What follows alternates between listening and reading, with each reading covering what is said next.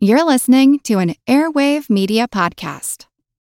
Hey guys, it is Ryan. I'm not sure if you know this about me, but I'm a bit of a fun fanatic when I can. I like to work, but I like fun too. It's a thing. And now the truth is out there. I can tell you about my favorite place to have fun Chumba Casino. They have hundreds of social casino style games to choose from, with new games released each week. You can play for free anytime, anywhere and each day brings a new chance to collect daily bonuses. So join me in the fun. Sign up now at ChumbaCasino.com. No purchase necessary. VGW.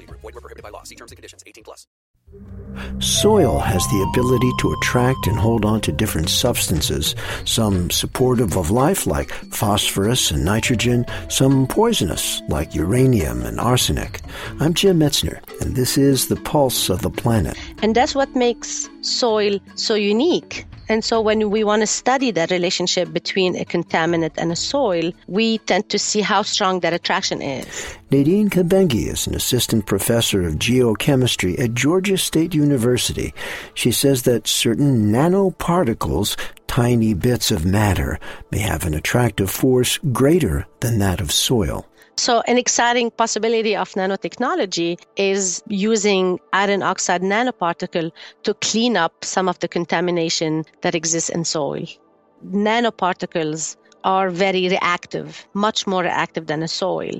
And so, in this case, you are giving the contaminant a surface that perhaps it may like more iron oxides nanoparticles have been injected in a soil and have been followed to see what's going to happen to the contaminant. The good thing is some of these iron oxides are magnetic in nature.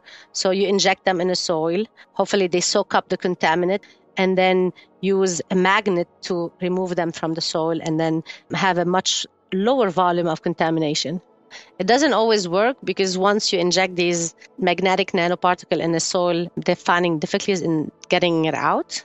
But that, that's the idea. There's so many uses of these iron nanoparticles filtering water, designing local filters for, let's say, cleaning the arsenic in the water in Bangladesh. But this is one advance where nanotechnology have been used in a practical way in the field. Pulse of the Planet is made possible in part by the Center for Earth and Environmental Nanotechnology and the National Science Foundation. You can hear this in previous programs on our podcast.